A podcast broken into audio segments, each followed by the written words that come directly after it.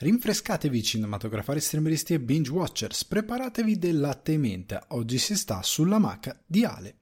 Il ritmo frizzantino che sentite in sottofondo è Strange Days di Dubbist, mentre io sono Alessandro Dioguardi, rilassante voce di Sulla maca di Ale, edizione estiva di Sul divano di Ale. Se volete supportare sulla maca la mia fame di granite con panna e brioche con il tuppo, potete diventare members su buymecoffee.com slash sul divano di Ale.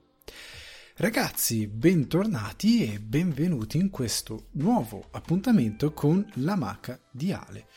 Eh, sono, sono molto, molto pronto a questo episodio, anche se ha un pezzo fortissimo, dei pezzi molto interessanti e qualche newsettina. C'è una domanda perché sono ritornate le domande e le domande in questo caso hanno priorità nel momento in cui siete dei members del Buy Me a Coffee e questa settimana mi sono arrivate tre domande molto croccanti. Due sembrano sembra quasi che le due persone si siano messe d'accordo. Nonostante siano due persone con due nomi distinti, con due account diversi, che probabilmente non si conoscono, ma mi hanno fatto praticamente la stessa domanda senza saperlo. Però poi sono arrivati due members che mi hanno posto delle domande eh, molto interessanti e quindi devo dare priorità a loro perché appunto hanno ehm, sono parte diciamo della famiglia di Buy Me a Coffee quindi hanno la priorità ovviamente le altre due domande non è che le buttiamo via qua non si butta via niente no e quindi settimana prossima risponderò anche a voi ragazzi quindi abbiate pazienza vuol dire che settimana prossima non chiederò altre domande perché ne abbiamo già due belle croccanti ma arriverà un altro turno per fare delle domande. Comunque sono molto, molto ganze tutte quelle che mi avete posto. Ma parlando di Bemi e Coffee, devo ringraziare Marco Daunia. Io ti ringrazio Marco doppiamente perché io se non mi ricordo male ti avevo ringraziato ma per una donazione. Poi è arrivato, il, sei diventato members con colazione da re. Colazione da re è il tier per chi sostanzialmente eh, sostiene non solo il progetto podcast, ma vuole sostenere anche il progetto del canale YouTube che è in uh, work in progress, però eh, perché avrà dei contenuti originali che come annunciato arriveranno nelle prossime settimane per dare via tutta una stagione che avrà contenuti originali più regolari e via discorrendo, ma lo scoprirete prossimamente. Ha del, dei perks aggiuntivi, però non mi era arrivata la notifica della tua donazione come colazione da re. Che cose sono cose che mi arrivano sempre. Quindi scusa il ritardo, ti ringrazio questa settimana avrai già probabilmente ricevuto, ehm, se vai sulla pagina Buy Me Coffee, avrai già accesso ai tuoi primi perks, avrai anche accesso al contenuto originale solo per chi eh, fa parte del, del, perk della, del perks della corazione da re. Quindi grazie mille Marco, eh, ci tenevo a ringraziarti come si deve. Ma come dicevo, siccome mi piace fare le cose a modino, devo fare un, un retconnino. Non è proprio un retcon, è un retconnino che riguarda Spider-Head. Perché io riguardo Spider-Head, settimana scorsa avevo detto che era un, um, un film tratto da un cortometraggio. Io avevo carpito questa informazione, non avevo tutto in scaletta davanti a me, non avevo la, la, la conferma di questa informazione.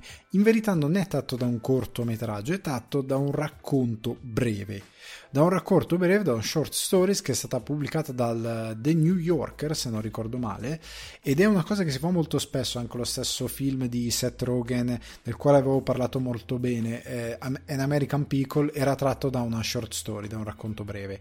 Eh, anche lo stesso Drive My Car è una short story, se non ricordo male, è una short story di una collezione di short story di un libro di eh, Murakami è una cosa che si fa spesso, però a, al di là di questa informazione, tutto il discorso che faccio sui cortometraggi e sul fatto che ci sia stata un'ispirazione a Ex Machina rimane intatto. Cioè tutto quello che ho detto rimane intatto, è solo questo dettaglio. Ovviamente va traslato sul fatto che probabilmente le ispirazioni Ex Machina sono più colpa del regista e a questo punto dello sceneggiatore, come peraltro dico se non ricordo male, che ha adattato questa short story però ripeto, tutto quello che ho detto, anche riguardo cosa si fa tante volte con i cortometraggi, che è meglio a volte non adattarli in lunghi, cosa che a volte succede, rimane comunque valida. Ce ne sono alcuni che funzionano, ma ce ne sono tanti che dovrebbero rimanere così. Come rimane valido il fatto che non tutte le short story sono buone per diventare dei film.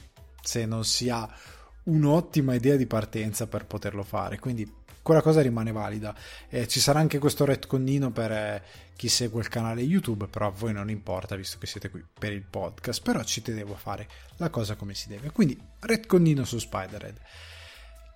Parlando di contenuti croccantini interessanti, mentre voi non mi potete vedere, ma io sono qui appena docciato, è stata una giornata eh, letale, come dice William Defoe in Spider-Man, è stata una giornata letale, ehm, de- devo ancora cenare, a dire la verità, sono le 21.28, voi direte quando lo fai? Dopo, in, ah, after late night, faccio un late night che poi faccio uno spuntino, non è che ceno proprio, però comunque...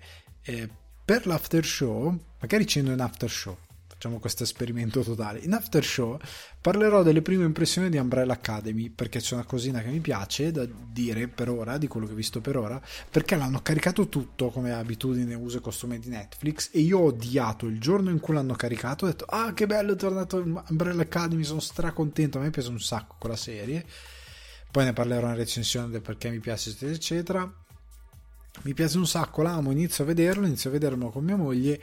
Sei secondi dopo che l'hanno caricata su Netflix, c'erano già gli articoli spiegato il finale, spiegato ma vuoi dare alle persone recensione completa? Io capisco che funziona un po' così, però che ansia! E, e ci sono già eh, sui social, infatti io cercherò di evitare Facebook sicuramente, ci sono già i vari contenuti dedicati a cose che sono successe nel finale, ma porca miseria, è online da una manciata di giorni. Vuoi dare il tempo alle persone di effettivamente vederla? Cioè con un ritmo che sia umano e non con un ritmo disumano. Non si poteva fare come Better Call Saul e centellinarla, no, per forza tutta in un giorno per l'articolo, Dio mio.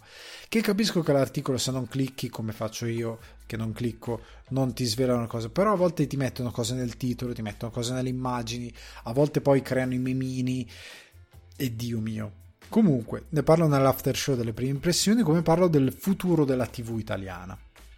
Teaser così. Eh, ne parlo nell'after show perché è una riflessione in coda a una news che ora eh, darò, una delle news di questa settimana, quindi è, un, è una cosa che voglio eh, argomentare un attimino in più, però ecco, è parte dell'after show perché comunque chi ascolta il podcast avrà comunque la sua news per quello che è nell'after show do qualcosina in più. Veniamo quindi alle news, ragazzi, col capello ducciato. Io vado a dare, vado mi butto nelle news perché cosa è stato annunciato questa settimana? Che Paramount Plus arriverà finalmente io non avrei detto proprio finalmente anche in Italia. Quindi le parole di Jamie Ondarza vicepresidente esecutivo e South EMEA hub leader di Paramount Global estraggo questa cosa dal, dalle news di cinefax.it, l'arrivo di Paramount Plus in Italia segna un passo importante per l'industria dell'intrattenimento, con un'offerta che spazia tra grande cinema, serie tv e contenuti originali, il nostro servizio porterà una montagna di intrattenimento per tutta la famiglia. Con il lancio a settembre di Paramount Plus integra e rafforza anche in Italia il nostro ecosistema unico e diversificato con una presenza su larga scala e diretta al pubblico quello che si sa è che su Paramount Plus, cosa molto istituzionale a livello di dichiarazione, non dice granché, eh, su Paramount Plus saranno disponibili sin dal primo giorno oltre 8000 ore di contenuti. Ovviamente ci saranno franchise come eh, Star Trek, South Park, ehm, The Tulsa King, quel, ehm, quella serie con Stallone eh, che sembra molto ganza, 1932 con Ellen Mirrell e Harrison Ford, ehm, Padrino, Top Gun, Transformer, tutta roba di Paramount.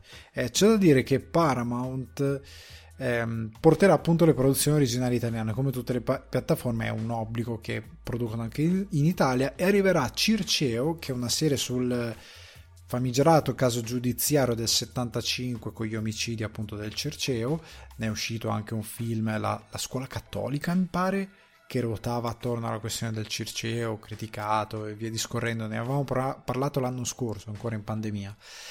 Tra l'altro serie prodotta da eh, Rai e Catteleia, e poi Miss Fallaci, serie tv che racconta la giovane Oriana Fallaci, se non ho capito male dovrebbe esserci Miriam Leone nel cast, se non ho capito male potrebbe essere non vero, una fake news, ma questo è quello che ho, che ho carpito dalle notizie. Ehm, progetto che onestamente a me non interessa granché. Quello del Circeo può essere più interessante, eh, sta a vedere come lo sviluppano, però potrebbe essere eh, molto interessante. La cosa che tutti vogliono però sapere è quanto costerà questa piattaforma, non si sa. Si sa che negli Stati Uniti ci sono due piani, quello standard da 4,99 al mese e il secondo premium da 9,99 dollari al mese. Questi sono i due piani ehm, 4,99 è Apple TV Plus. Cioè Apple TV in generale. Non è una richiesta particolarmente infame secondo me ci può stare. Eh, c'è anche da dire che in Italia c'è stato l'accordo tra Paramount e Sky e questa cosa tornerà nelle notizie eh, nell'after show riguardo ehm, gli abbonati. Cioè gli abbonati Sky Cinema usufruiscono comunque del servizio streaming in maniera gratuita attraverso Sky Q. Quindi comunque in parte, da quello che si capisce, è integrato nel pacchetto. Ma c'è un grosso ma. Sky sta facendo un sacco di partnership. Netflix, Disney Plus, se fai l'abbonamento così hai anche questo e quell'altro. E io li vedo come tentativi disperati di sopravvivere. Anche se non credo sopravviverà, anche per come guardate solo Now, cioè anni fa Sky lanciò la sua piattaforma streaming, diciamo che è Now, ed è orribile quella piattaforma streaming, è orribile. Eh, già l'interfaccia, già il modo di utilizzo, eh, io l'ho utilizzata sia tanta manna che c'è l'app per PlayStation che funziona in modo decente, anche se è una grafica e una navigazione inguardabile, è veramente inguardabile. E non è una questione d'Italia perché Sky è internazionale, quando stavo in Irlanda la piattaforma è pari pari ed è inguardabile. È, ehm, è orribile a livello di navigazione, già il fatto che eh, ultime uscite, voi andate nella sezione cinema, ultime uscite, navighi, arrivi fino a un certo punto non puoi andare avanti, clicchi su mostra di più, si riapre di nuovo la sezione ultime uscite, devi rinavigare dentro un altro menu, è senza senso questa cosa, è senza senso, al posto di farti espandere tutto in un'unica, ehm, un'unica interfaccia hai sottomenu, menu, sottomenu, poi crasha continuamente, crashano quantità di volte incredibili, da laptop e da computer Tipo a me a volte capita, non so, sto pranzando, voglio vedermi una cosa in cucina, in cucina non ho la televisione, uso il laptop. Qualsiasi altra applicazione, hai l'applicazione? No. Sky na, no, Now no. Devi scaricare il player che è a parte e poi devi far partire Now collegandoti dal browser che poi esegue la puntata o il film, quello che è dal player. È una cosa di un lambiccoso senza senso. Eh, quindi già anche lì lavora meglio sulla piattaforma. È possibile, l'unico aggiornamento che hanno fatto qualche anno fa è che hanno cambiato i colori dell'interfaccia. Abbiamo aggiornato l'interfaccia, prima era colorata, adesso è tutto sul verde, questo verde, ehm, oddio verde, questo più che altro, questi colori da eh, liquirizia, questo nero liquirizia blu, è una cosa, perché questo è l'aggiornamento, perché la piattaforma è identica Comunque hanno aggiornato i colori, navigabilità, navigabilità orribile. È una piattaforma che non concepisco, che costa tantissimo se vuoi altri pacchetti. Cioè una qualsiasi piattaforma intrattenimento, tutto insieme. No, qua devi pagare a pacchetti. Cioè sembrano i DLC dei videogiochi. È terrificante. Dovrebbero studiarsela secondo me meglio perché questa cosa non ha molto senso per un pubblico che vorrebbe, che vorrebbe che ha già altre piattaforme e vorrebbe accedere magari anche a Now secondo me non ha veramente alcun senso. Eh, e inoltre cioè raga questa settimana si è parlato della chiusura di Fox. Il canale Fox di Sky chiude. E questo è già un segno di come secondo me siano enormi difficoltà. E se non c'è un patto per portare determinate produzioni di HBO su Sky, perché HBO sta aspettando che scada il patto con Sky per lanciare la propria piattaforma, è un sintomo di come non si voglia neanche più scendere a patti con Sky per poter fare determinate cose e di come ci sia una sentenza di morte all'orizzonte. Però, al di là di questa cosa, Poi nell'after show argomento un po' di più, però io credo che Sky è già molto ridimensionato per la mia esperienza rispetto a come lo vivevo molti anni fa, è incredibilmente eh, ridimensionato come offerta televisiva. Non ha molto senso eh, se io fossi io ho Now, ma se, io, se non esistesse Now io non so se mi farei un abbonamento perché non so quanto senso ha con l'offerta che hanno, considerando le piattaforme streaming e quant'altro. E um, non riesco veramente a capire il valore aggiunto di questo tipo di televisione.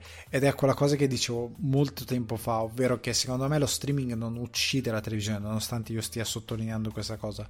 Lo streaming costringerà la televisione prima a cadere e poi a riformarsi.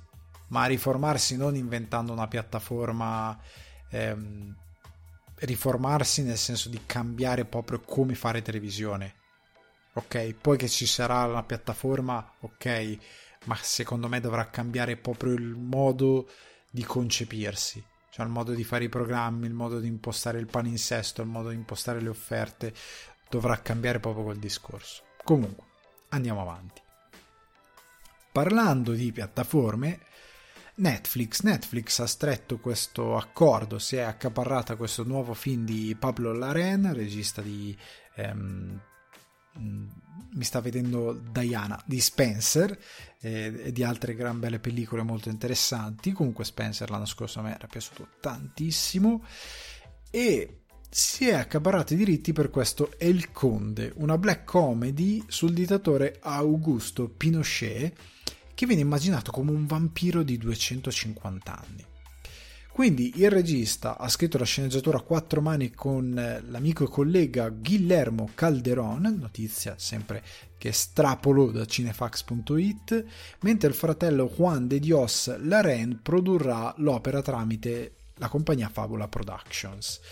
E sostanzialmente, ecco, ehm, c'è questa storia di Pinochet che viene proposto nei panni di questo vampiro decrepito e che vorrebbe porre fine alla sua esistenza eh, per via di conflitti interni alla sua famiglia. Questo è ehm, il progetto. Il registro l'ho presentato in questi termini. Attraverso il black humor proveremo a osservare, capire e analizzare gli eventi che hanno convinto il Cile e il mondo intero negli ultimi 50 anni. Che hanno coinvolto, scusate, non convinto, coinvolto il Cile e il mondo intero negli ultimi 50 anni. Siamo convinti di riuscire a fare un buon lavoro in quella che sarà senza dubbio un'avventura. Si tratta di una pellicola ambiziosa ma anche stimolante e piena di significato. Ok, progetto molto ganzo, è un progetto mm, che come al solito ah, su Netflix c'è solo monnezza e questa cosa ha tutto il valore del mondo, cioè tutte le premesse possibili per risultare invece una cosa molto valida. Una cosa molto curiosa è che nel frattempo comunque Netflix è in molta difficoltà. Cioè Netflix sta investendo eh, tanto quanto nel 2021. Cioè ne, per il 2022 il budget è di 17 miliardi per show e film, che è più o meno in linea con quanto aveva investito nel 2021, ma tuttavia per via del, degli annunci fatti della perdita di abbonamenti, nel fatto che nel secondo quarto del 2002, del 2020, eh, 2002, 2022 si aspettano di perdere altri 2 milioni di iscritti, crollo in borsa, ha perso oltre il 70% di valore, però negli ultimi periodi hanno licenziato un sacco di persone e questa settimana Variety ha annunciato che ne avrebbero licenziati il giovedì scorso eh, altri 300 300 persone che se ne vanno a casetta. La motivazione appunto è quella di ehm, provare ehm, sostanzialmente a tenere i costi in linea con quello che vorrebbe essere la crescita. Questa vuole essere più o meno eh, perché hanno una crescita che in questo momento è molto più lenta rispetto al boom che hanno avuto diversi anni fa, che era una cosa che si dovevano aspettare considerando anche la crescente competizione. Netflix non è per me in caduta libera, è una compagnia che sta abbastanza bene per quanto ne sappia per quanto ne sia al corrente anche in base alle perdite, in base a questi eventi e via discorrendo, credo che stia cercando di combattere la guerra su un piano completamente diverso. Però ecco, come vedete non è solo la televisione che se la passa male, anche le piattaforme streaming, eh? Disney Plus arriverà anche il conto per loro, eh, ci sono piattaforme streaming che negli US hanno fallito, ci sono le ehm, CNN, mi pare avevano fatto un CNN Plus ed è andata in fumo dopo pochissimo, eh, ci sono un sacco di proposte che falliscono, Disney è forse too big to fail, ma sta di fatto che le serie televisive proposte oggi non sono grandiose, i programmi originali non sono grandiosi però il catalogo è quello che è. Comunque, discorso complesso. Andiamo avanti. Universal. Universal ha scelto Lee Wannell eh, per dirigere Green Hornet Encato, ennesima incarnazione audiovisiva per i personaggi del, dello show degli anni 30. Allora, Deadline avrebbe fatto sapere questa notizia dicendo che il regista avrebbe vinto la una, comp- una, competizione piuttosto serrata grazie però al successo dell'uomo invisibile film del quale vi avevo parlato qui nel podcast ne avevo parlato anche su Cinefax se non ricordo male. Molto bene. È l'ultimo film che ho visto prima della pandemia tra l'altro se non ricordo male l'uomo invisibile. Eh, se non ricordo perché è del 2020 comunque film molto interessante fatto gran- alla grande. Eh, Lee Wallnell ha una bella mano. E questo Green Hornet encato è su sceneggiatura di David Cope che ha scritto La morte ti fa bella, Carlitos Way, Jurassic Park, L'ombra con Alec Baldwin, questo è molto importante perché è sostanzialmente anche qui un cinecomic, diciamo così, Omicidio in diretta, Panic Room, Spider-Man, il primo Spider-Man di Sam Raimi, ehm, quindi sono abbastanza interessato a questo progetto. L'unico film, diciamo che è passato a noi più recente è stato quello di mm, Seth Rogen, ne avevo parlato nel, nello speciale dedicato a lui, Seth Rogen con eh, eh, Michel Gondry alla regia, Christoph Waltz a fare il cattivo, un film che è stato massacrato, che tuttora viene ri- ritenuto un filmaccio. Eh, io ritengo che Seth Rogen abbia fatto il suo cinecomic come lo poteva fare con un personaggio che ha un retaggio non più in linea col mondo moderno, ma se io dovessi fare un Green Hornet oggi, non so se lo ambienterei nel presente. Devo dire la verità, forse lo ambienterei negli anni 30. Cioè a questo punto, visto che eh, nessuno fa robe di questo genere, ambientamolo comunque negli anni 30. Ambientamolo nel suo momento. Dagli quindi una cornice che sia quella effettivamente in cui è stata creata potrebbe essere una cosa interessante. Oppure se lo fai moderno devi fare veramente tanti aggiustamenti. Perché da qui a far percepire al pubblico che sostanzialmente questo è Batman con eh, una parte diciamo di, di, di, con una spalla che è quella che è quella più efficace perché è quella che fa arti marziali vedi discorrendo è, è, è molto è molto particolare, cioè nella serie tv del, degli anni eh, cos'era 60-70 c'era Bruce Lee se non ricordo male a fare Kato e oggi come fai? Ci metti ci devi mettere qualcuno che fa arte marziale e le fa bene. Comunque Lee Wallnell io ho molta fiducia in lui come regista è un bravo regista e stiamo a vedere come andrà avanti questo progetto. Io consiglio sempre quello di Seth Rogen perché è divertente perché secondo me aveva lo spirito giusto, nel senso che era talmente ridicola l'idea che lui si portasse dietro questa spalla che fa arti marziali e lui sembra un po' un cretino, un incompetente ad avercelo accanto. L'interpretazione di Seth Rogen ha assolutamente senso, ok? Però ecco, è un film molto per divertirsi, è molto da pizza e birra quello di Seth Rogen, come capita spesso con le sue produzioni. Veniamo però alle vostre domande, perché di news non ce ne frega più niente perché è quello che è in questo momento il mercato, quindi veniamo alle domande che mi avete fatto voi.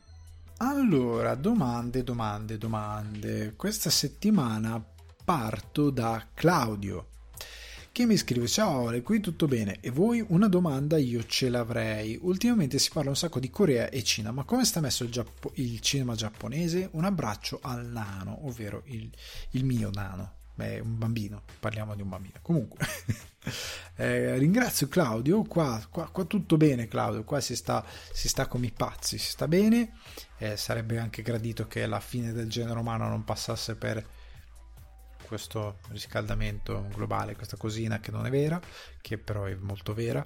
Comunque, di questa cosa, eh, parliamo un attimo di questa mm, cosa del cinema giapponese. Allora, il cinema giapponese non è particolarmente ricco ed è uno dei motivi per i quali poi io dico possiamo fare di più come cinema italiano. Nel senso che in Giappone come industria non girano i fantamilioni, ok? È anche molto difficile girare in Giappone, soprattutto girare a Tokyo, perché come dicevo per la recensione di Kate, se non ricordo male, ogni volta io ho parlato con la Tokyo Film Commission, anche un biglietto da visita qua da qualche parte, che però in, chi è in podcast non può vedere, quindi niente. Sta di fatto che ehm, girare a Tokyo significa che ogni quartiere, ogni parte di Tokyo, come se fossero i municipi a Milano, a Roma, ha una sua sorta di mini film commission. Quindi, ogni volta che tu giri, devi chiedere il permesso a quella singola entità. Quindi vuol dire che se devi fare un inseguimento, l'inseguimento va più di tot quartiere è un casino. Se devi fare determinate scene in giro per Tokyo è un casino, perché girare fuori in pubblico con la gente, e la gente è tanta, è un casino. È veramente difficile girare in Giappone.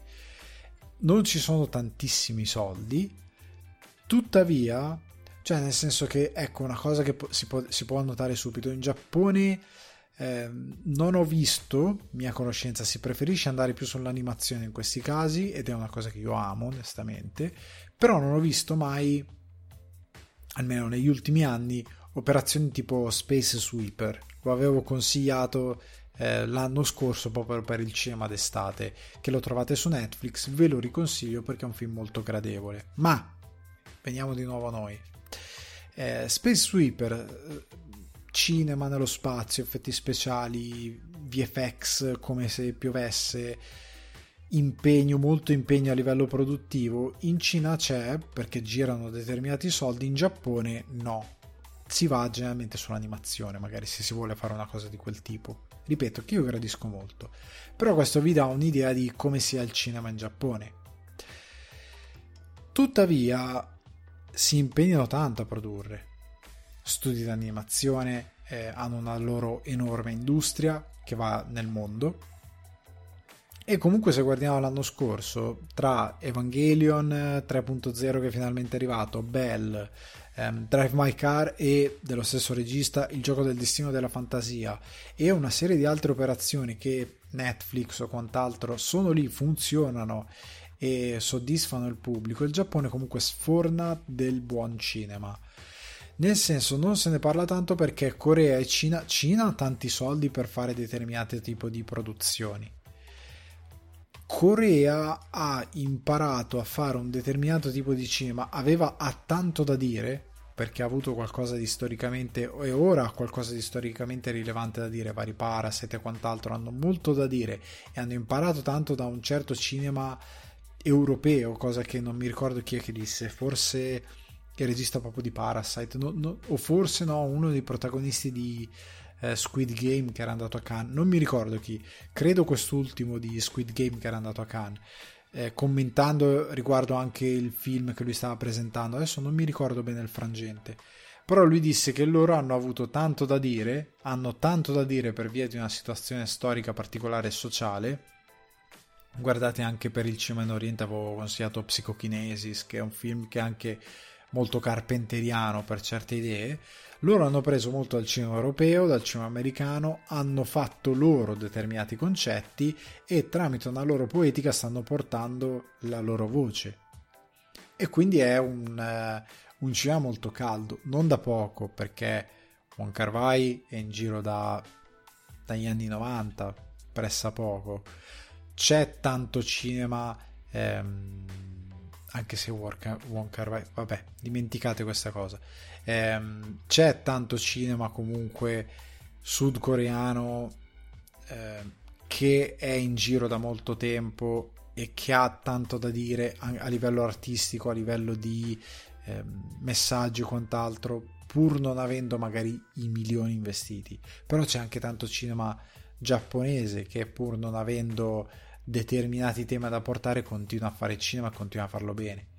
Eh, Mike continua a lavorare, Kitano è uno che fa sempre il suo e io vorrei fosse eterno ma sta iniziando a essere nella fase è nella fase discendente della sua carriera più che altro per una questione di anzianità non per creatività eh, eh, Kyoshi Kurosawa eh, ci sono tanti registi in Giappone molto interessanti io non sono super esperto di cinema giapponese perché io ho sempre preferito gli anime, manga e quant'altro però c'è del cinema che funziona e sta bene. In questo momento non sta avendo il riverbero perché quelle altre due industrie, una quella cinese ha trovato una nuova vita tramite spesso il blockbuster, l'altro quella coreana ha trovato una sua via poetica e sta arrivando a tutto il mondo perché ha qualcosa da dire e perché ha degli autori che sono cresciuti nel tempo.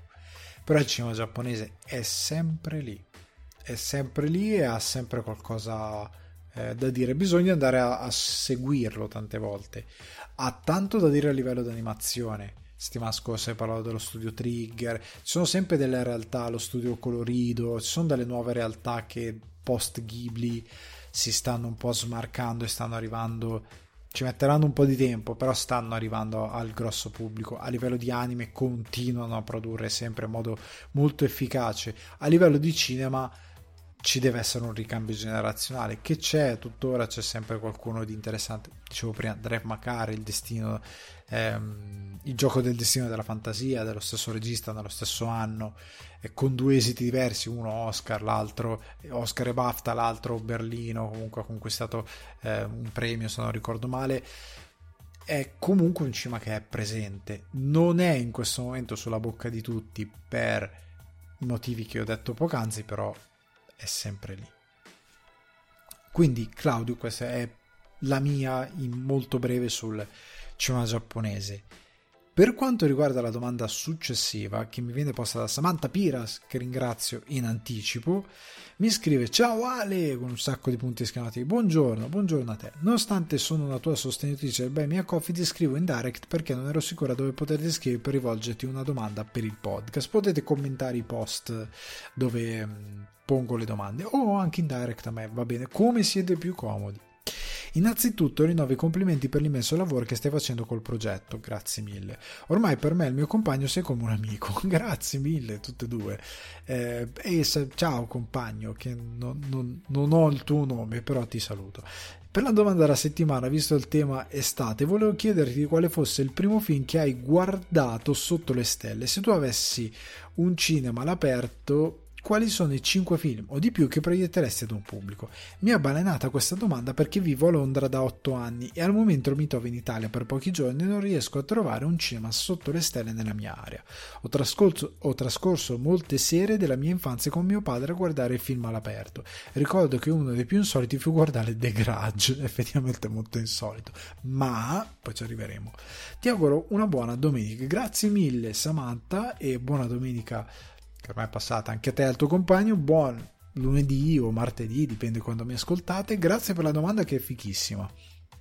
Dico una cosa, ragazzi, a livello di minutaggio ve ne sarete accorti, questa puntata sarà un po' più lunga del solito, però le domande erano troppo belle, quindi discutiamole. Allora, eh, la domanda è ganzissima. Eh, tu vivi a Londra da quasi otto anni, è una cosa molto ca- capisco, capisco tan- tan- tantissime cose, entro in empatia in tantissime cose. Ci sono, credo, come in Irlanda, degli happening a Londra, forse il cima all'aperto, certo.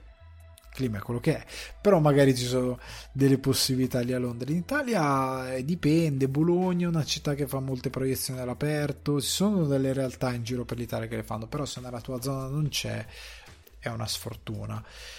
Venendo alla tua domanda, cosa proietterei io e il mio primo cinema all'aperto? Allora, il mio primo cinema all'aperto, eh, dove sono cresciuto io, il cinema all'aperto era abbastanza utopia.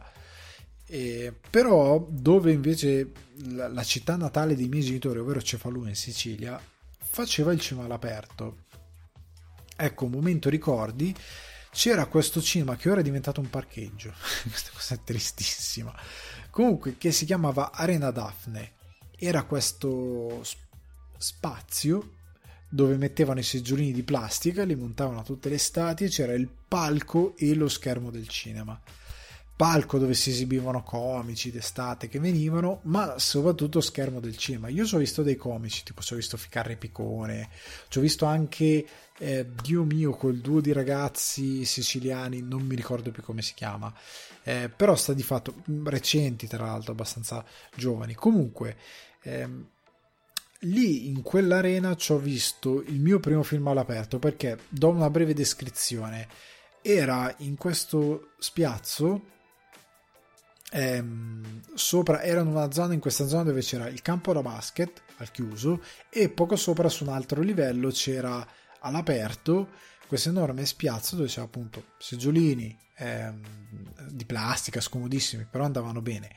E eh, schermo del cinema più palco quindi elevato e dietro c'era la, la, la visuale del cielo perché essendo più in alto vedevi il cielo basta e la rocca di Cefalù. Se non sapete cos'è la rocca, se scrivete Cefalù su Google, probabilmente qualcuno la starà vedendo o l'ha vista nei mesi passati nella, nella pubblicità del, dell'Amaro, Amaro del Capo forse, che si vede a questo drone sul mare e la, lo skyline, diciamo, più che altro la, la, la vista sul golfo che è il piccolo golfo che è Cefalù con la rocca. Comunque, se scrivete su Google lo vedete, è un posto bellissimo.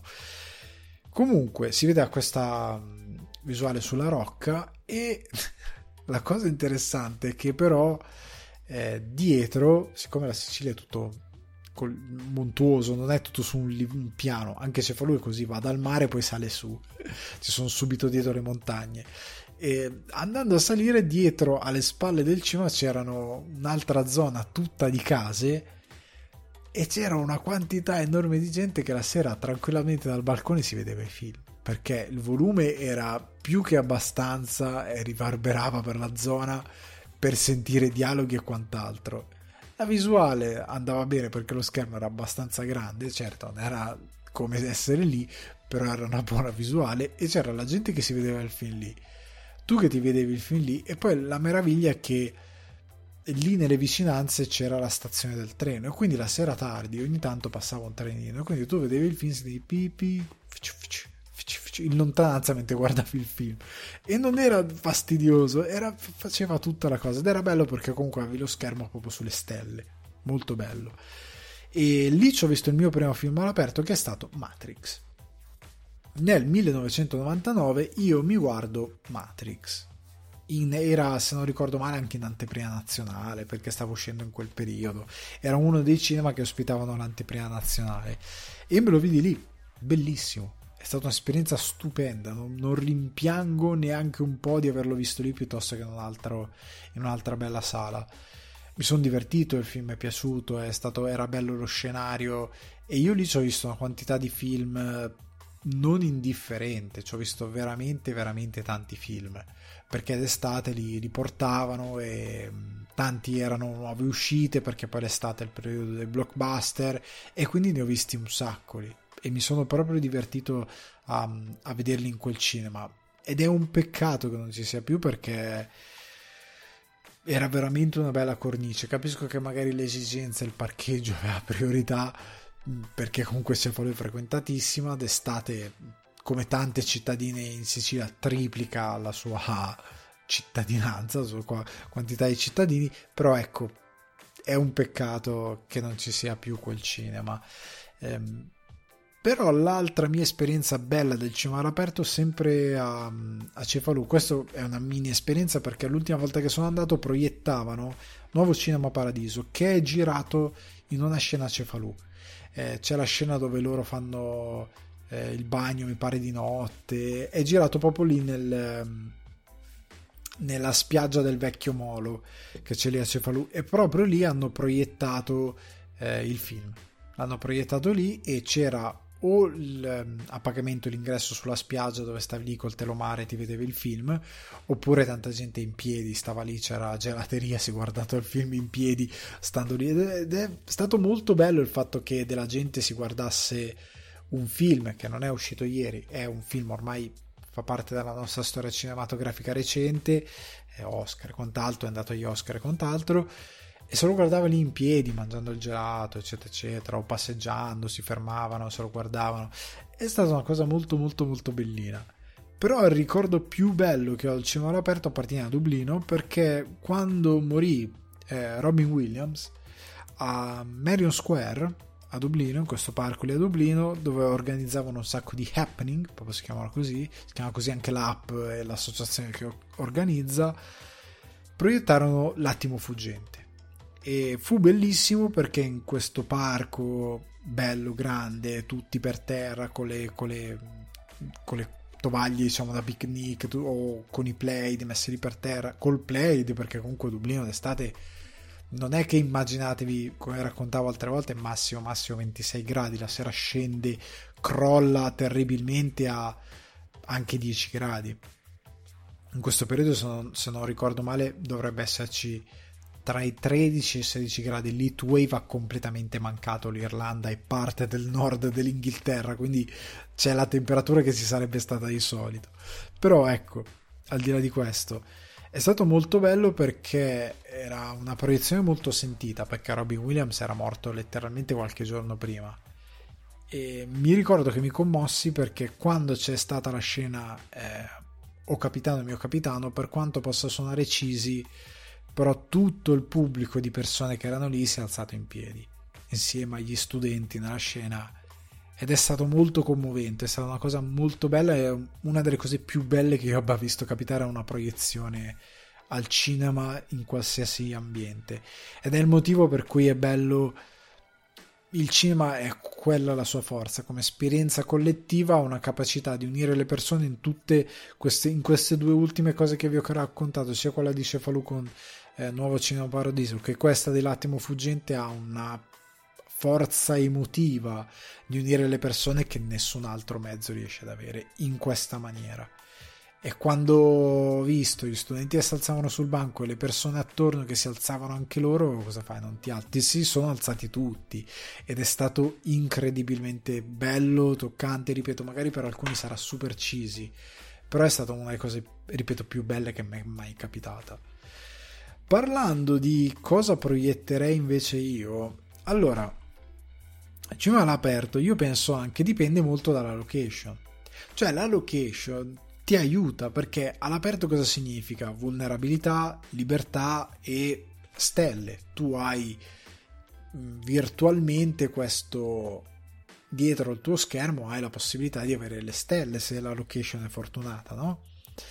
Ehm, ecco tipo ad esempio a Cannes c'è il cinema della plage, quindi c'è il cinema sulla spiaggia con le sedie a sdraio, con le copertine, è anche lì una cosa molto suggestiva. Certo, dietro c'è il, il palais, non, c'è un po' di cielo che comunque si apre perché Cannes non è una città con grattacieli e quant'altro, è anche lì una location molto fortunata, c'è da dire la verità.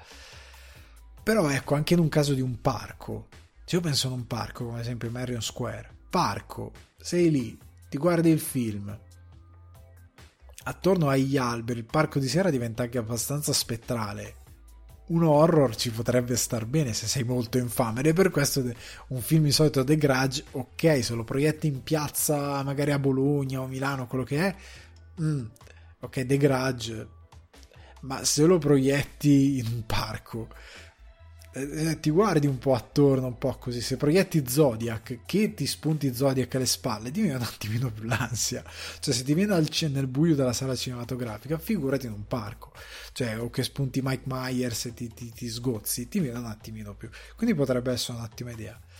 Però ecco, pensando a, alla location particolare e concentrandomi su questa cosa di le stelle, cioè sei libero, sei all'aperto, poi presumo sia estate, quindi l'aria fresca, frizzantina, come piace dire a me. Eh, ci sono tante cose che a livello emotivo, anche il profumo dell'aria, ci sono tante cose che ti possono suscitare delle emozioni particolari. Certo, se avete la sfortuna di abitare a Roma e Milano, magari il profumo dell'aria non proprio, cioè soprattutto a Milano dove non si muove niente. Però ecco, se siete più fortunati vivete nella provincia o vivete in, eh, posti di mare dove si muove un po' penso Sardegna, Sicilia, eccetera, eccetera, la situazione diventa molto più interessante. Cosa proietterei io? Io vi do circa 10, sono proprio 10 film. Partirei con Alien di Ridley Scott. Perché Alien? Perché appunto questa cosa delle stelle e dell'orrore. Secondo me ci può stare, ti metti lì sulla copertina, ti guardi Alien e ci può stare al buio, ci può veramente stare una proiezione all'aperto, ti fa sentire esposto agli elementi per questa ragione, ma rimanendo sempre nell'idea spazio, stelle, cinema all'aperto. Altri due film che io proietterei sono Incontri ravvicinati del terzo tipo di Steven Spielberg, perché un film d'alieni come questo non si è visto e mai si vedrà, che ti dà questa sensazione anche un po' di apertura verso certe cose, di meraviglia la sensazione di poter essere rapito da un momento all'altro ci sta. Interstellar di Christopher Nolan perché è ormai diventato un, un classico moderno. Cioè l'altra sera era in tendenza su Twitter solo perché era in televisione. E ho detto tutto è un po' un classico moderno, poi si vede molto bene lo spazio, è molto è visivamente molto credibile, quindi secondo me è perfetto per stare all'aperto. Poi, essendo anche un film abbastanza impegnativo, magari sapete, vi, vi potete portare di più qualcosa da mangiare, potete, ca- potete campeggiare così fuori in quella maniera, potete fare un picnic mentre vi guardate Interstellar. Altra categoria eh, di questa proiezione, perché poi nelle proiezioni estive tu puoi fare le categorie, cioè proiezione all'aperto, puoi sceglierti dei mood che, come dicevo prima, siano buoni per tutti, per chi vuole sentirsi più spensierato, più libero. E Stand By Me di Rob Reiner è perfetto. La Stand By Me l'estate, gli amici, quel, quel tipo di... perfetto, secondo me è un film meraviglioso. I sogni segreti di Walter Mitty di Ben Stiller. Questo è un film al quale io voglio molto bene. Ve ne parlerò, questo piccolo spoiler, sarà uno dei contenuti esclusivi del canale. Me ne voglio parlare in una maniera che mi sto ragionando è un sogno al quale è un sogno, è un film al quale voglio molto bene eh, e credo do- dovremmo volerne un po' tutti e per i motivi giusti, non per quelli più sbagliati e superficiali. Però ecco, io lo ritengo perfetto perché eh, hai voglia di muoverti, di correre, di respirare, di, di eh, e fuori è perfetto. Cioè, secondo me è, è, è meraviglioso guardarlo come cinema estivo all'aperto. Secondo me è una grande scelta. L'altro è La La Land di Damien Chazelle perché è City of Stars. Are you shining just for me? È un film musicale, anche lì ti dà idea di movimento, di apertura, di, eh, di voler eh, dimenarsi, di voler eh, rincorrere qualcosa di romantico. Poi se te lo guardi all'aperto con ehm, il tuo compagno, la tua compagna, quello che è, te lo guardi lì è anche bello magari sapete all'aperto il cinema abbracciarsi in quella maniera. Sempre per ritornare all'idea di cosa può fare eh, il cinema nell'emozionarti. Secondo me La La Land è meraviglioso si, si sposa anche con l'idea di uno schermo sospeso in mezzo alle stelle no? molto bello. Rimanendo sempre in quel tema Her di Spike Jones eh, perché mm, cercavo un film romantico e secondo me Her non sono convinto al 100% di questa scelta, ma secondo me ci può stare. Perché comunque anche lì, cioè, ripeto, romanticismo, cercare la persona, cercare qualcosa di perfetto e sentirsi un po' soli, eh, secondo me ci può molto stare come cinema all'aperto, anche perché visivamente è molto figo, ha dei colori molto interessanti che possono contrastare con la cornice, quindi può essere bello. Lost in Translation di Sofia Coppola, questo perché Lost in Translation per me è uno dei film romantici più belli mai fatti perché mm, ha cioè, immaginate quella scena iniziale dell'ingresso di Bill Murray a Shinjuku con una cornice serale, appunto le stelle, quello che c'è attorno. E immaginate di poter vivere quel film con quel mood, con quel che è quasi sempre di notte, Lost in Translation, con quel con quell'umore eh, fuori. Secondo me bello. Gli ultimi due sono animazione, sono uno Your Name di Makoto Shinkai, anche qui film romantico, è una cometa, è, è, secondo me è perfetto, tutto quel colore in una cornice all'aperto secondo me ci può stare, quel tipo di, um, di, di visivo sempre con una cornice all'aperto io se lo metterei sempre molto bene. Poi sempre perché questi ultimi film sono più dedicati a chi ha voglia di, di movimento no? se quelli prima sono proprio di movimento questi sono proprio eh, diciamo eh, di amore questi tre Her, Lost in Translation e Your Name sono più d'amore. Stand By Me, Sogni Segreti Walter Mitty La Land di movimento che ti ispirano. Alien Incontri ravvicinati interstellar proprio le stelle. E l'ultimo fuori categoria assoluto che riassume un po' tutto, ehm, Il castello errante di Aul di Hayao Miyazaki. Perché questo film? Perché è quel film che ha dentro la fantasia, ha dentro il movimento di, eh, del, del, della ricerca di qualcosa, di volersi all'innamoramento, alla voglia di la fantasia, i colori. Immaginate guardare il castello errante di Aul fuori. Immaginate di poter stare in mezzo a questa massa di persone e tutte insieme di meravigliarsi insieme guardando il film. Secondo me sarebbe un'esperienza stupenda. E poi anche lì è un film d'amore, è un film di fantasia, e anche qui c'è qualcosina legato a ehm, qualcosa che cade dal cielo eh, il colore, eh, secondo me è perfetto, perfetto veramente. Tra quelli eh, Ghibli ne stavo pensando diversi. Per un attimo pensavo Principessa Mononoke, però ho detto no, Castello Errante di Aul, perché è un po' è rotondo, ha un po', ha un po tutto quello che, che serve per guardarlo d'estate fuori all'aperto. Quindi questi sono i miei 10 film, il programma che io farei come cinema all'aperto. Se me lo rubate, però, datemi credito quantomeno. Invi- invitatemi a parlare di film.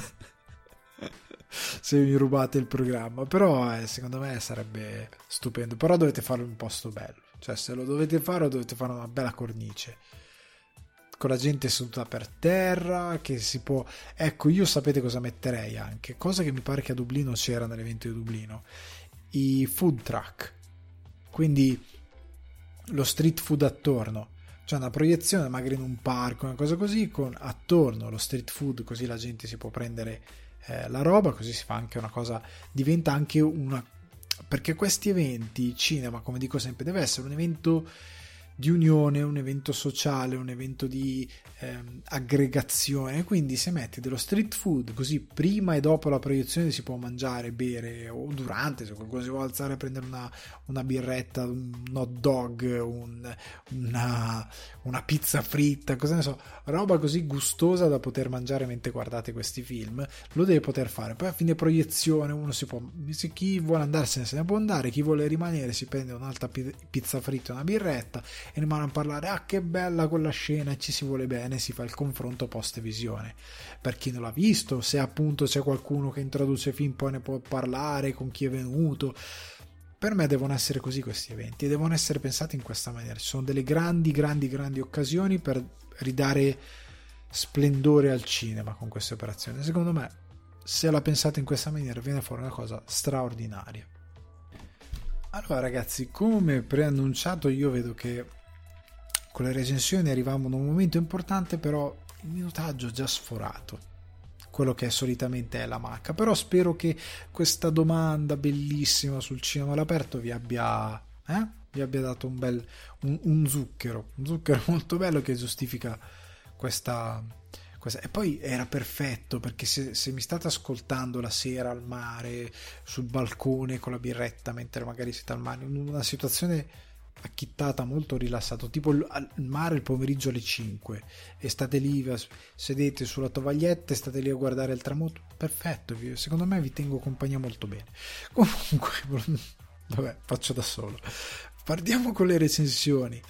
Summer Loves Festival. Questa settimana vi porto That's My Time with David Letterman, sempre su Netflix, sempre eh, girato durante il festival Netflix is a Joke ci sono ospiti una serie di eh, Comici veramente forti. Sam Morre- Morrill, eh, Naomi Ekperigin. Il cognome l'ho sicuramente sbagliato perché se non ricordo male lei ha detto che è nigeriano, quindi non è inglese.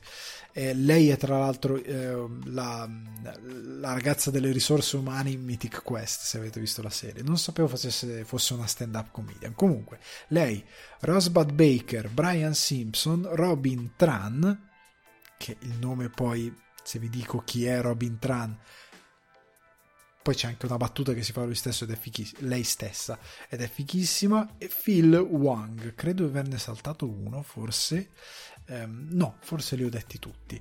Comunque ci sono questi comici che, contrariamente allo speciale di Bill Burr, sono secondo me molto più in palle, scelti molto con occhio più, ehm, più attento, almeno per quanto mi riguarda sono tutti forti, fate conto che Rosebud Baker è mm, una delle autrici del Saturday Night Live, ce n'è anche un'altra delle autrici da Bill Burr, molto brava, ma questa Rosebud Baker mi è piaciuta di più, anche se l'altra mi era piaciuta altrettanto, era una delle poche che mi era piaciuta dello speciale Bill Burr.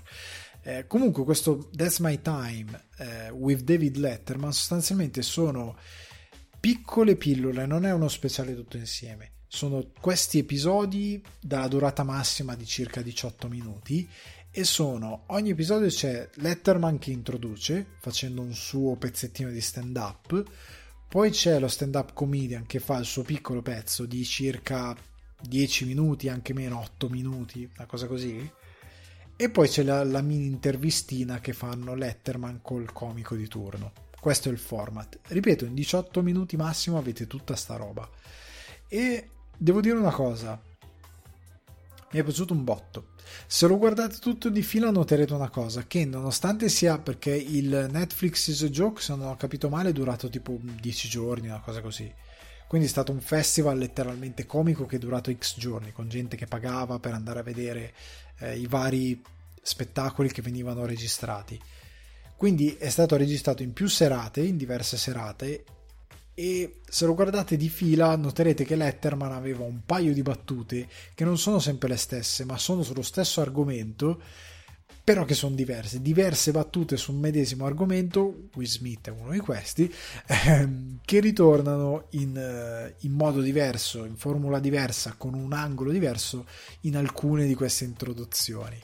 Eh, poi c'è stato anche l'assalto a Chappelle, quindi ci sono delle, delle chicche nelle introduzioni di Letterman. Comunque, sta di fatto che, a parte forse la prima introduzione dove Letterman era un po' forse fuori dal, dal, dal, non era ancora entrato nell'ottica ed era un po' raffreddino nel senso che non, non ha fatto una grande introduzione nel primo, eh, nel primo che è quello con Sam Morrill, Morrill che tra l'altro è, è, ha fatto la comparsa in Joker poi vedrete in che ruolo ascoltando eh, suo, la sua intervista. Comunque sta di fatto che eh, Letterman è molto bravo, poi. Per me cioè, specificare che David Letterman è bravo mi sembra un po' assurdo, però comunque lui è un grandissimo eh, host, eh, si giostra molto bene nel fare il suo pezzo introduttivo quasi da stand-up comedian è molto divertente, molto bellina anche l'intervista dopo perché lui le interviste nel taschino se le mette, le sa fare proprio bene, ma soprattutto i, i comici sono tutti bravi. A me sono piaciuti tutti, soprattutto eh, Robin Tran è una stand-up comedian transgender. Lui, lei, scusate, fa una battuta sul fatto che si chiama Tran di cognome. Robin Tran sono una transgender e poi fa non è una battuta non è una cosa che ho pensato a monte comunque eh, mi è piaciuto molto eh, lo speciale tutto. Eh, ve lo consiglio tantissimo guardatelo. Poi ecco avete questa cosa che non siete vincola- vincolati come Bill Burr a un unico speciale di un'oretta che vi dovete guardare. Questi sono piccoli segmenti e potete guardarveli come sono delle pillole perché alla fine appunto massimo 18 minuti quindi vi li sparate così e andate belli lisci e quindi That's My Time with David Letterman consigliatissimo i comici mi sono piaciuti tutti a mio gusto li ho trovati tutti divertenti li ho trovati tutti geniali a loro modo eh, non in modo super geniali, però tutti con un angolo interessante su quello che devono dire. I miei preferiti sono stati forse eh, Sam Morrill, eh, Naomi eh, Ekpering, Brian Simpson, sono stati i miei preferiti quelli che proprio mi sono piaciuti tanto. Gli altri comunque bravi, eh? non è che, che, schifo, ripeto, sono tutti bravissimi, però questi sono quelli che mi hanno, per quanto mi riguarda, colpito di più. Veniamo però al cinema d'estate, la recensione del cinema d'estate. Questa settimana vi porto Sorry to Bother You eh, su Netflix. Regia di Boots Riley, che scrive anche la sceneggiatura, con cast senza, sento, senza senso, la Kit Stanfield, Tessa Thompson, eh, Jermaine Fowler, ehm, Terry Crews, Patty Oswalt, David Cross, Danny Glover, eh, Steven Yeun e Army Hammer. Allora, questo film è diventato molto famoso qualche anno fa, se non ricordo male del 2018. Quindi probabilmente alcuni di voi magari l'hanno già visto, è un po' cadu- categoria caduto dal pero. Però siccome è del 2018, siccome magari tanti non l'hanno visto, ho detto consigliamolo. Lo riguardo lo, e lo consiglio eh, in puntata come eh, cinema d'estate. Perché? Perché non è un film di puro intrattenimento è sostanzialmente la storia di questo tipo che viene assunto in un eh, call center, deve, deve vendere, se non ricordo male, enciclopedie alla gente. Il punto è che lui, che è super senza soldi, si eh, butta tantissimo in questa cosa, lui ha l'anima da venditore, se non che diventa un super venditore passando a un livello successivo di vendita, che però si trova a vendere una cosa altamente discutibile sulla quale tutti protestano e che ha alle spalle un, una sorta di moderna schiavitù e che gli crea un conflitto morale piuttosto forte. Il problema è che la, la trama detta così potrebbe sembrare molto esile, in verità la trama è molto intelligente per come, come dico sempre, il come è molto più importante del cosa molto spesso, il come racconta la storia, nel senso che ad esempio quando lui fa le telefonate viene messo in scena come se la sua scrivania e la sua postazione si teletrasportasse dove c'è l'altra persona, dove c'è l'interlocutore. Eh, tante situazioni sono così, tante, tanti modi di rappresentare alcune eh, situazioni all'interno del film sono super dinamiche, hanno una messa in scena veramente geniale, ma in particolar modo la cosa importante del film è che è condito per essere tutto un enorme protesta eh, contro il capitalismo, più che altro quello moderno, non diciamo il capitalismo per come l'abbiamo inteso per molto tempo, più che altro per come il lavoro si è trasformato oggi e su come abbia creato per certi versi una nuova forma di schiavitù e una, form- e una nuova forma di lotta tra il povero e il ricco che è terrificante perché il povero pur di essere un po' meno povero e disposto a vendere qualsiasi cosa al telefono a gente che è gente normale come lui con qualsiasi mezzo e quando sei in questa realtà a me è capitato di lavorare in un call center è facile farsi trascinare ah ma se io vendo tot ho il bonus e quindi io personalmente non l'ho mai fatto io ho lavorato in un posto dove tra le altre cose dovevi tra virgolette vendere una caratteristica del prodotto però siccome si parlava di car- carta di credito, si parlava di debiti, si parlava di soldi, io lo facevo solo se capitava. Cioè se me lo chiedevano loro, voglio fare questa operazione. Allora gli dicevo, va bene, ma se dovevo essere io a vendere io non lo facevo perché mi rendevo conto che era una cosa ignobile. e magari proponevo una cosa che indebitava e metteva in difficoltà una persona che non aveva bisogno di questa cosa e che la faceva solo perché gli gli sostanzialmente vendevi l'idea di avere soldi. Ed era una roba terribile. E parla di questa cosa quindi ho, capito tantissimo da dove viene il regista e sceneggiatore Boots Riley perché poi eh, ripeto nel mettere in scena questa cosa a un certo punto diventa il bello che l'assurdo della messa in scena a un certo punto in poi diventa necessaria perché quello che mette in scena è veramente assurdo. Cioè come rappresenta eh, lo schiavismo, un certo modo di comunicazione, un certo modo di vendere il lavoro e cosa significa il lavoro per le masse, passa per una cosa più fantastica, non più effettivamente eh, una satira, diventa una satira molto più eh, di fantasia surreale che non ti aspetti e che ha un angolo molto ganzo che tira fuori anche delle idee molto particolari. E il bello è che il film non mette nessuno al sicuro tanto quanto si mette in discussione il protagonista anche chi gli sta un po' attorno e potrebbe sembrare più moralmente elevato ha anche lui dei problemi particolari non ovviamente come quelli di chi viene criticato aspramente ovvero il, questa nuova forma di capitalismo però eh, può essere molto utile a far capire alle nuove generazioni a cosa va incontro anche se io credo sia un film che vada un po' aggiornato perché io credo che sì, questa cosa c'è ed è molto interessante il call center, ma la verità è che i lavori peggiori, quelli che consumeranno le persone, stanno già consumando le persone, sono altri. Cioè l'impiegato fantoziano è morto, c'è una nuova forma di impiegato, più da IT, più da lavori di alto profilo, che è una persona che ha studiato tanto per fare una cosa che gli consumerà e gli brucerà l'anima. Detto onestamente, cioè roba che se io domani vado nelle scuole con le esperienze che ho fatto dico ragazzi andate nell'agricoltura. Andate a coltivare, andate ad aprirvi una caffetteria. Tant'è che, ad esempio, una delle, delle, cose molto divertenti che ho notato è stato che quando mi sono trasferito a Dublino era una città piena di eh, americanizzata, KFC, ehm, Caffè Nero, Starbucks, che però hanno iniziato molto a perdere potere rispetto a Caffè Nero. Però ecco, molti brand e me ne sono andato che i brand avevano iniziato a morire e le attività locali avevano iniziato a sorgere, quindi caffetterie locali, bakery locali.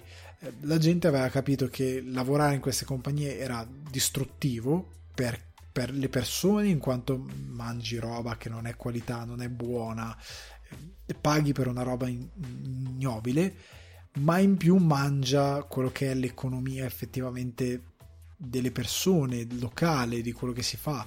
E quindi la gente inizia ad essere più ok, no, questa cosa no.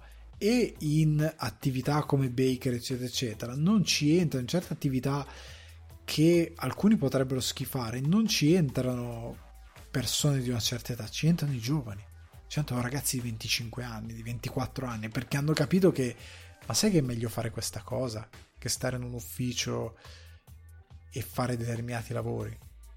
Preferisco.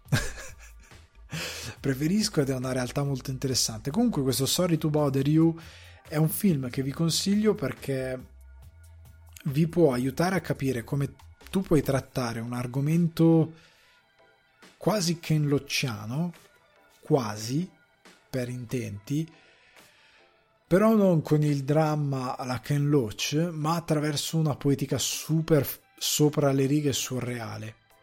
E eh, la Kit Steinfield è bravissimo, Tessa Thompson è bravissima anche lei, la sceneggiatura è molto forte, è molto forte, eh, c'è una gag sulla voce da bianco, però non vi dico niente che è stupenda, eh, è molto, è molto ganza, c'è il modo in cui oggi viene inteso il lavoro che è terrificante, che è la verità e che è una cosa della quale stiamo discutendo ora in questo momento, ok? E cosa vorrebbe darti il lavoro, qual è la promessa che vuole darti, ma a quali condizioni. È, ehm, è veramente molto interessante, molto molto molto interessante anche perché ehm, forse involontariamente forse volontariamente è andato a toccare tante proteste che sarebbero venute fuori negli anni successivi, ovvero lavoratori Amazon, certo tipo di, lavoraz- di, di, di posti di lavoro. Ehm, è un film molto interessante che non vi annoierà perché ha delle idee molto forti, eh, ma soprattutto che vi divertirà parecchio. L'unico difetto che io ho trovato è che dura quasi 2 ore, un'ora e 50, un'ora e 45, ha una parte centrale che a un certo punto secondo me si forse si ha un momento in cui cala un attimino di ritmo non proprio volontariamente non diventa noioso ripeto è solo che perde un attimino il mordente secondo me su quello che stava raccontando è una manciata di minuti eh? non è tantissimo però perde un attimino qualcosina, però poi si riperde grandiosamente sul finale. Cioè la parte finale dove esplode di nuovo un certo tipo di satira è molto molto ganzo. Quindi Sorry to Bother You ehm, ve lo consiglio su Netflix, se avete modo assolutamente recuperatelo. Allora, veniamo alla prima visione di questa puntata che chiuderà il podcast di questa settimana che è Elvis per la regia di Buzz Lurman, sceneggiatura di Buzz Lurman, Sam Brommel, Craig eh, Pierce, Jeremy Donner, cast Austin Butler, Tom Hanks, Olivia De Jong, eh, Calvin Harrison Jr., Cody Smith McPhee, eccetera, eccetera, eccetera. Allora, premetto delle piccole cose. Io ho un rapporto vagamente conflittuale con Buzz Lurman, nel senso che il suo stile di regia non sempre mi sta simpatico. Cioè, tanto quanto trovo interessanti delle idee, tanto quanto mi stufo molto in fretta del suo modo di mettere in scena le cose. Questa cosa di mescolare periodi storici, di rendere assurdo. Appunto, il Grande Gatsby, un film che mi era piaciuto. Um, un film che è più famoso per il meme di DiCaprio che fa il brindisi che per altro però è anche un film che è talmente patinato, talmente queste feste anni 30 che in verità sembra anni 20-30 che in verità cavolo sembrano fatte nel 2000, cioè per, per, per, per alcune cose, perché lui mescola un po' tutto nonostante sia un film diciamo in costume d'epoca. E quel film mi aveva anche deluso perché cosa che qua ritornerà per altri motivi. Buzz Lurman, innamorato delle parole di Fitzgerald, tra l'altro il Grande Gatsby è stato uno dei primi libri che ho letto nei miei 19-20 anni quando ho iniziato a scoprire la letteratura americana e del quale mi sono innamorato molto. Capisco che ti sei innamorato anche tu, Lurman, delle parole di Gatsby e di Fitzgerald, scusate, però cavolo, a un certo punto diventa un video YouTube del 2010 quelle cose col mare finto in CGI o in fotografia, le slide del mare. Lui fatto un po' meglio perché almeno era un'inquadratura con le parole che vengono fuori dalla nebbia, tipo le, il testo di una canzone che ti piace in quel momento e che ti fa sentire poeta maledetto e che ti, secondo te ti descrivono molto e lui fa sta cosa dove mette a schermo le parole di Fitzgerald con la voce fuori campo che le legge, cioè le recita più che altro. E ho, ho trovato un, un regista che appunto non ha idea di come mettere bene in scena quella cosa e semplicemente lo scrive a schermo e l'ho trovato un fallimento da parte sua. Non credo eh, sia. Dovrei riguardarlo quel film perché non lo vedo veramente da tantissimi anni. Da quando credo è andato al cinema non l'ho più rivisto forse però mi aveva deluso, come mi hanno deluso tanti suoi film, come mi ha deluso The Get Down, la sua serie su Netflix che ho droppato perché non la sopportavo più. Ehm, per quanto riguarda Elvis, invece, devo dire una cosa, che Elvis è difficile da portare a schermo. Ci hanno provato in tanti, in tanti hanno fallito, in tanti hanno fatto dei film abbastanza dimenticabili, molto dimenticabili alcuni, ehm, è difficile parlare di Elvis perché è il re del rock, ma non è l'unico rappresentante del rock di quell'epoca. Eh, potrei dire Roy Orbison. Roy Orbison, se vi ascoltate i suoi album, Roy Orbison è conosciuto a tutti per la sua In Dreams di Velluto Blu. In Dreams I Walk With You, quella canzone lì. Roy Orbison, grandissimo eh, se vi ascoltate alcuni dei suoi album dell'epoca ve ne innamorate e non smetterete più di ascoltarlo Jerry Lee Lewis ce, ne sono stati un sacco di grandi del rock Elvis è stato il più grande di tutti per tanti motivi a livello culturale, sociale, a livello di, di quello che ha fatto, ma poi ci entreremo mm, parlando del film.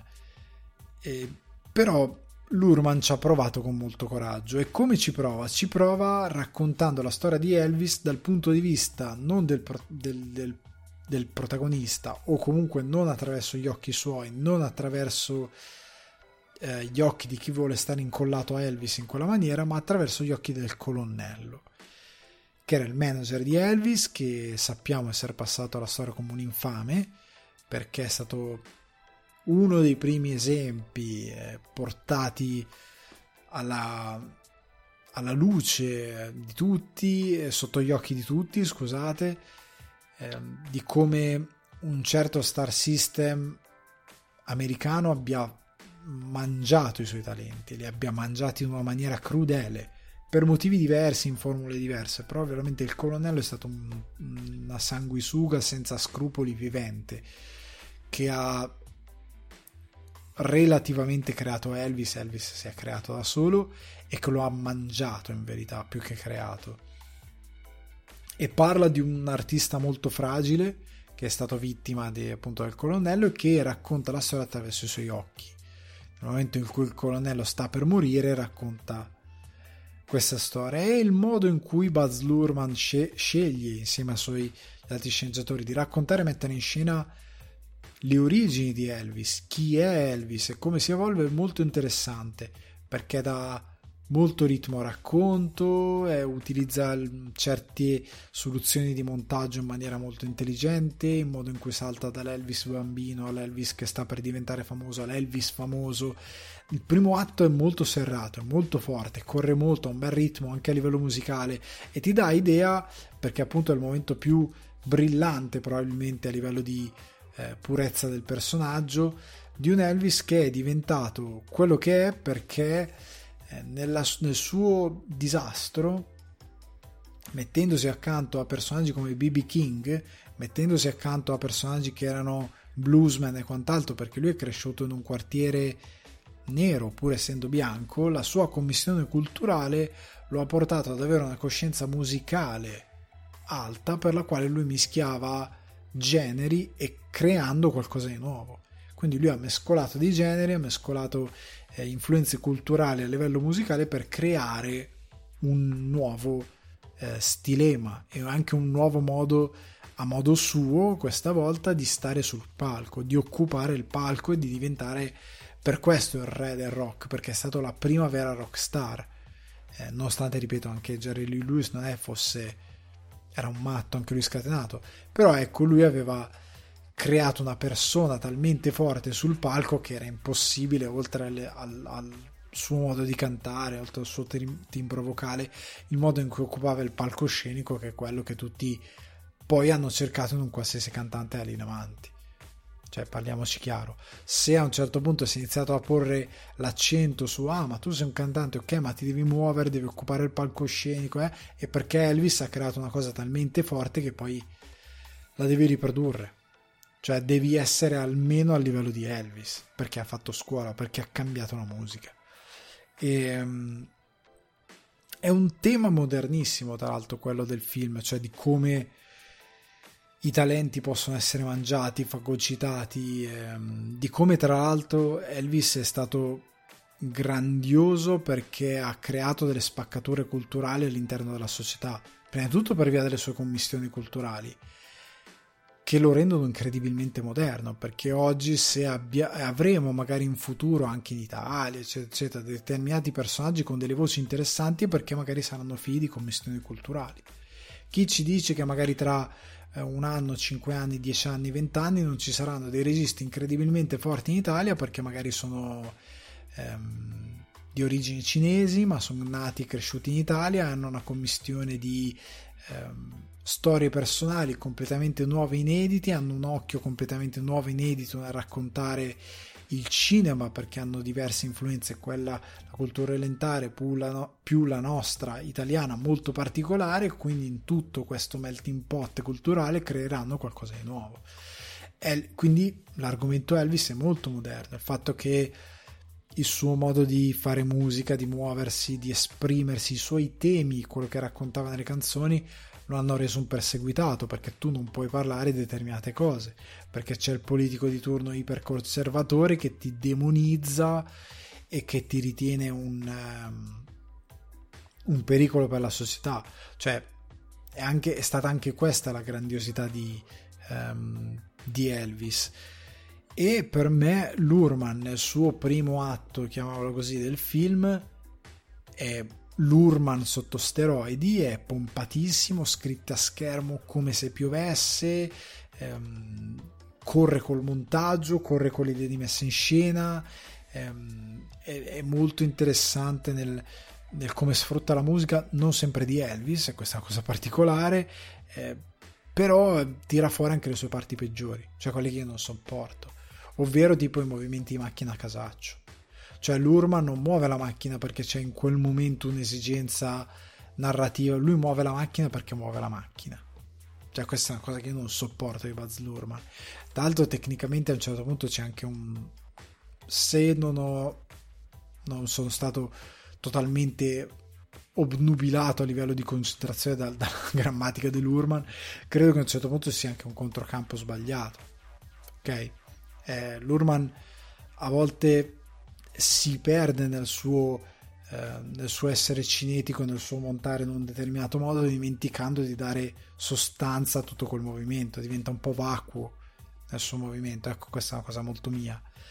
Eh, ecco, odio con l'uso sconsiderato dello scritto a schermo, che a un certo punto diventano anche posticce perché ne ha usate talmente tante che io credo l'editor gli abbia detto ma io posso perdere sei mesi a fare scritte a schermo con una qualità che sia decente per poi mandarle al cinema. E io credo che qualcuno abbia detto basta a un certo punto. Tant'è che dopo questo Lurman sparato al massimo ha un secondo atto, una parte centrale del film dove si siede. Lurman dice cavolo devo fare un biopic però un biopic che effettivamente si dà una calmata perché qua c'è il cuore di Elvis e allora si siede inizia a calmarsi col montaggio, inizia a calmarsi con la macchina da presa, inizia a stare un po' più dietro a Elvis, un po' più dietro alle sue esibizioni. C'è un minutaggio piuttosto importante di esibizioni di musica di Elvis che secondo me a un certo punto è controproducente perché smette di raccontarlo e secondo me perché stesso errore lui ama talmente tanto Elvis e vorrebbe veicolare talmente tanto Elvis che ha fretta di usare le canzoni, inizia a buttarle già dal primo atto, così, dentro, senza neanche dare un minimo di... Non dico che devi fare come Bohemian Rhapsody, quindi diventare un millantatore che inventa completamente la poetica di un personaggio, non dico quello, però quantomeno dare importanza ai, ai pezzi più significativi di Elvis, sono un po' buttati così nella mischia. E se tu non conosci Elvis, non cogli l'importanza di quei pezzi perché lui te li sbatte in faccia e basta.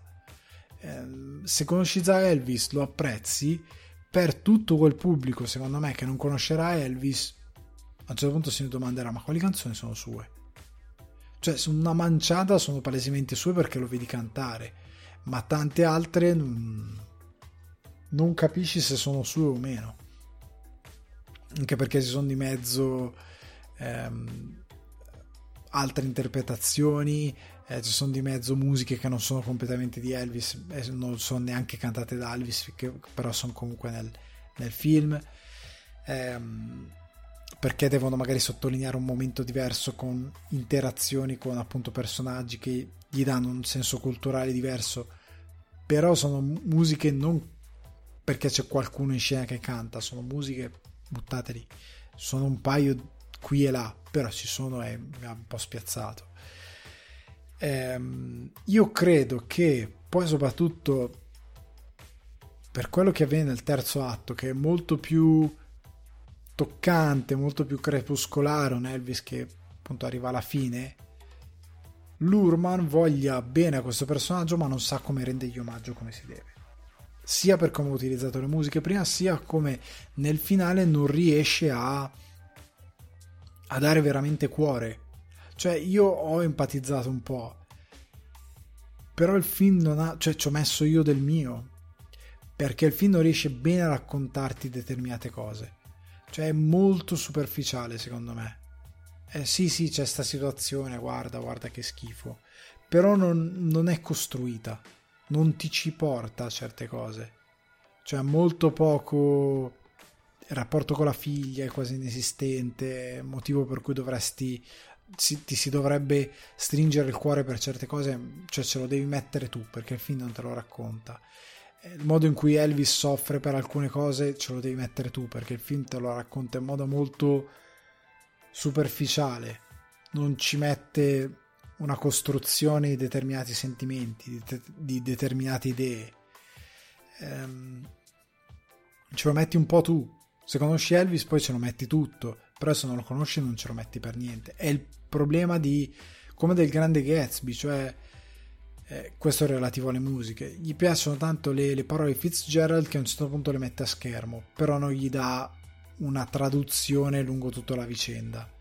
Allo stesso modo, qua gli piace talmente tanto Elvis e le sue canzoni che non gli dà, eh, non dà la giusta enfasi alle canzoni più importanti, non dà la giusta enfasi a quello che è Elvis come personaggio drammatico sotto certi punti di vista, come è stato mangiato. È, ripeto, superficiale per alcune cose, è molto lì. Cioè Lurman non riesce a tradurre in cinema quello che lui prova per Elvis. Questo è il punto che eh, secondo me eh, lui sbaglia. Non, non riesce a mettere in cinema la grandezza delle cose che ama. Per quanto il film sia gradevole. Cioè il film non è brutto.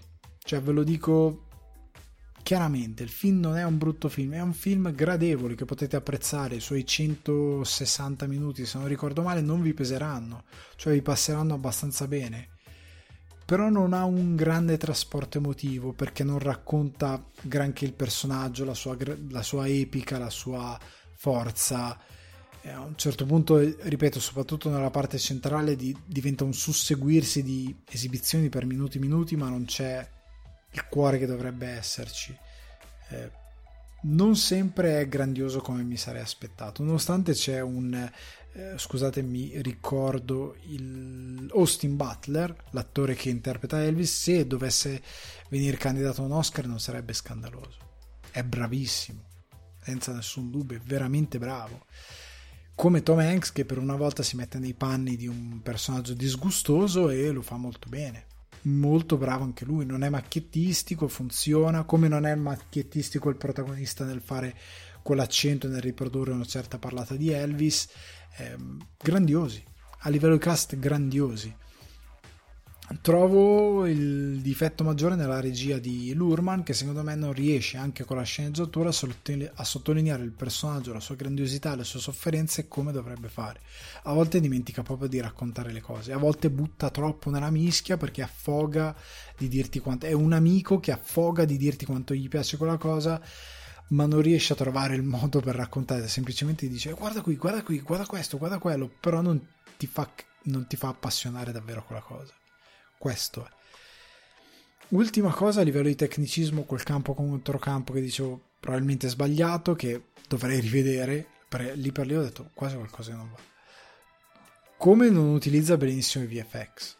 Sono dei VFX palesemente posticci, forse ha speso tutto in scritti a schermo nel primo atto, ed è un peccato e a volte si dimenticano delle cose.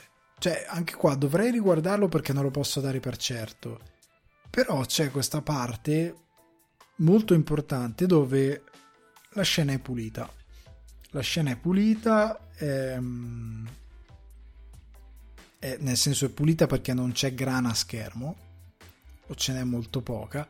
Poi, siccome deve inserire anche in una maniera che non ho capito bene la decisione del materiale d'epoca e poi ritornare al materiale che ha girato, cioè alla messa in scena sua, improvvisamente compare una grana che matchi il materiale d'epoca. E ho detto, ma non ve ne siete accorti mentre montavate che, che c'era qualcosa che non andava? Il film prima è troppo pulito perché è tutto stato girato in un determinato modo, poi diventa sporco. E c'è uno stacco troppo violento tra le due cose, non è gestita granché bene questa cosa. Dovrei rivederlo al 100% per essere sicuro al 100%, ma io ho notato questa cosa. Certo, probabilmente in tanti non la noteranno mai, sempre che sia lì.